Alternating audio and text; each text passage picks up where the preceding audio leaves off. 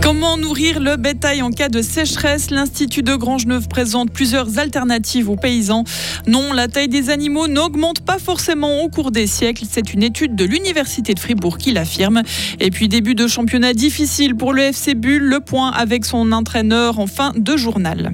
Météo, semaine ensoleillée et très chaude, jusqu'à 36 degrés euh, prévu vendredi. Frédéric Antonin, bonjour. Bonjour Greg, bonjour tout le monde. De nouveaux types de pâturage pourraient pousser dans notre région ces prochaines années. Les prairies habituelles souffrent lors des étés chauds et secs et les fourrages viennent alors à manquer pour le bétail. L'Institut agricole de Grangeneuve a donc organisé le mois passé une présentation des différentes alternatives à faire pousser durant les périodes de sécheresse. Le sorgho, qui est une plante ressemblant au maïs et cultivée dans les pays chauds, est privilégié, mais il y a aussi la betterave à pâturer ou encore les haies fourragères. Par contre, il n'y a pas de recette miracle. Pierre Réby, conseiller agricole à Grangeneuve. Il n'y a effectivement aucune solution miracle de remplacement. Ça, les agriculteurs doivent s'en rendre compte. Nous, ce qu'on essaye, c'est de proposer des petites pistes.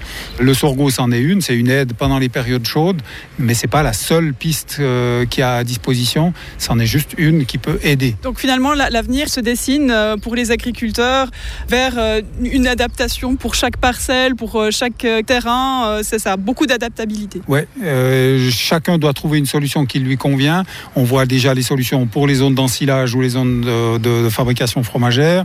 Euh, elles ne sont pas les mêmes. Euh, ensuite, on voit pour des gens qui ont du bétail qui part à la montagne ou pas, selon la ration qui est distribuée pendant l'été, on voit qu'on a des solutions qui peuvent être différentes d'une exploitation à l'autre. Agricultrice de Carouge dans le Jura, Sabine Bourgeois-Bar était présente lors de la visite. La Vaudoise a déjà commencé à cultiver certains de ses fourrages alternatifs.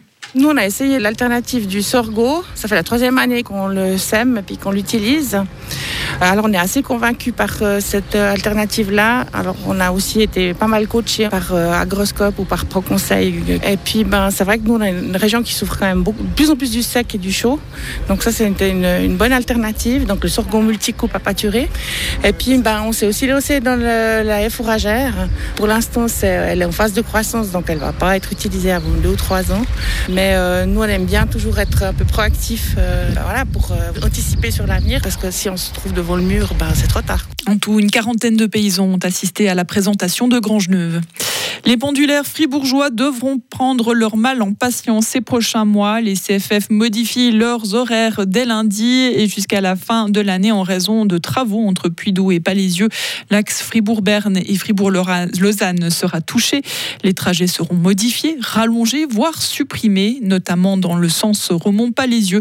Les voyageurs devront avancer leur réveil car les trains partiront 9 minutes plus tôt de Romont. C'est parti pour les rencontres de folklore international de Fribourg. Jusqu'à dimanche, la 48e édition des RFI présentera neuf communautés vivant traditionnellement en harmonie avec la nature et les animaux. Il s'agit de peuples amérindiens, de l'île de Pâques, de la Mongolie ou encore du Zimbabwe. À noter que cette année, le cortège en ville de Fribourg et le spectacle d'ouverture auront exceptionnellement lieu ce mercredi. Les employés du privé devraient bientôt profiter d'une hausse des salaires d'environ 2% en moyenne, mais ces augmentations risquent d'être en grande partie, voire totalement grignotées par l'inflation. C'est ce qu'indique le Centre d'études conjoncturelles zurichois COF suite à un sondage mené auprès de 4500 entreprises. Les syndicats estiment que ces relèvements des salaires sont insuffisants. Le secteur de l'hôtellerie et de la restauration pourrait par contre bénéficier d'un relèvement plus substantiel de la rémunération. Hausse des nouvelles mises en circulation de véhicules. Oui, elles ont augmenté de 17% en juillet sur un an. Si la demande pour les véhicules à essence a reculé de 6%, ceux fonctionnant au diesel ont été plus recherchés qu'un an plus tôt. Les véhicules à propulsion alternative ont tous vu les nouvelles immatriculations progresser, surtout les véhicules électriques, indique l'Office fédéral de la statistique. Arrêtés la semaine dernière en Suisse romande, quatre Syriens soupçonnés de terrorisme ont été placés en détention provisoire. Le tribunal bernois des, euh, des mesures de contrainte a approuvé une demande en ce sens du ministère public de la Confédération. Les quatre suspects avaient été interpellés jeudi dernier dans les cantons de Vaud et de Neuchâtel. Ils sont suspectés d'avoir fourni un soutien à un groupe terroriste affilié à Rabat al-Nosra, l'ancienne branche syrienne d'Al-Qaïda. Plus de 800 espèces de tortues étudiées sur 5 ans à l'université de Fribourg. Quelques étudiants du département de biologie ont publié une étude qui contredit une règle scientifique en biologie.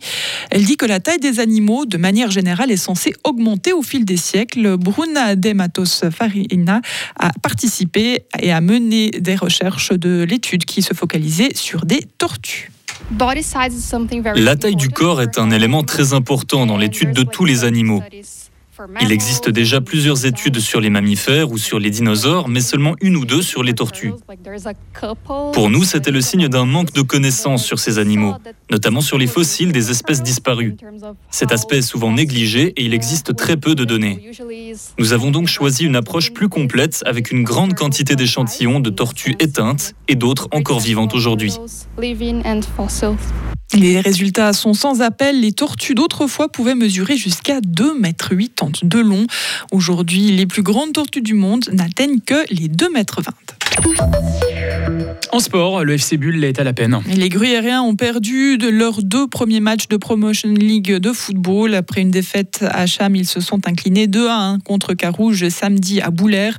Ce n'est pas le début de championnat espéré pour une équipe qui vise le maintien. L'entraîneur Cédric Stram, qui a débarqué au cours de l'été, en est conscient.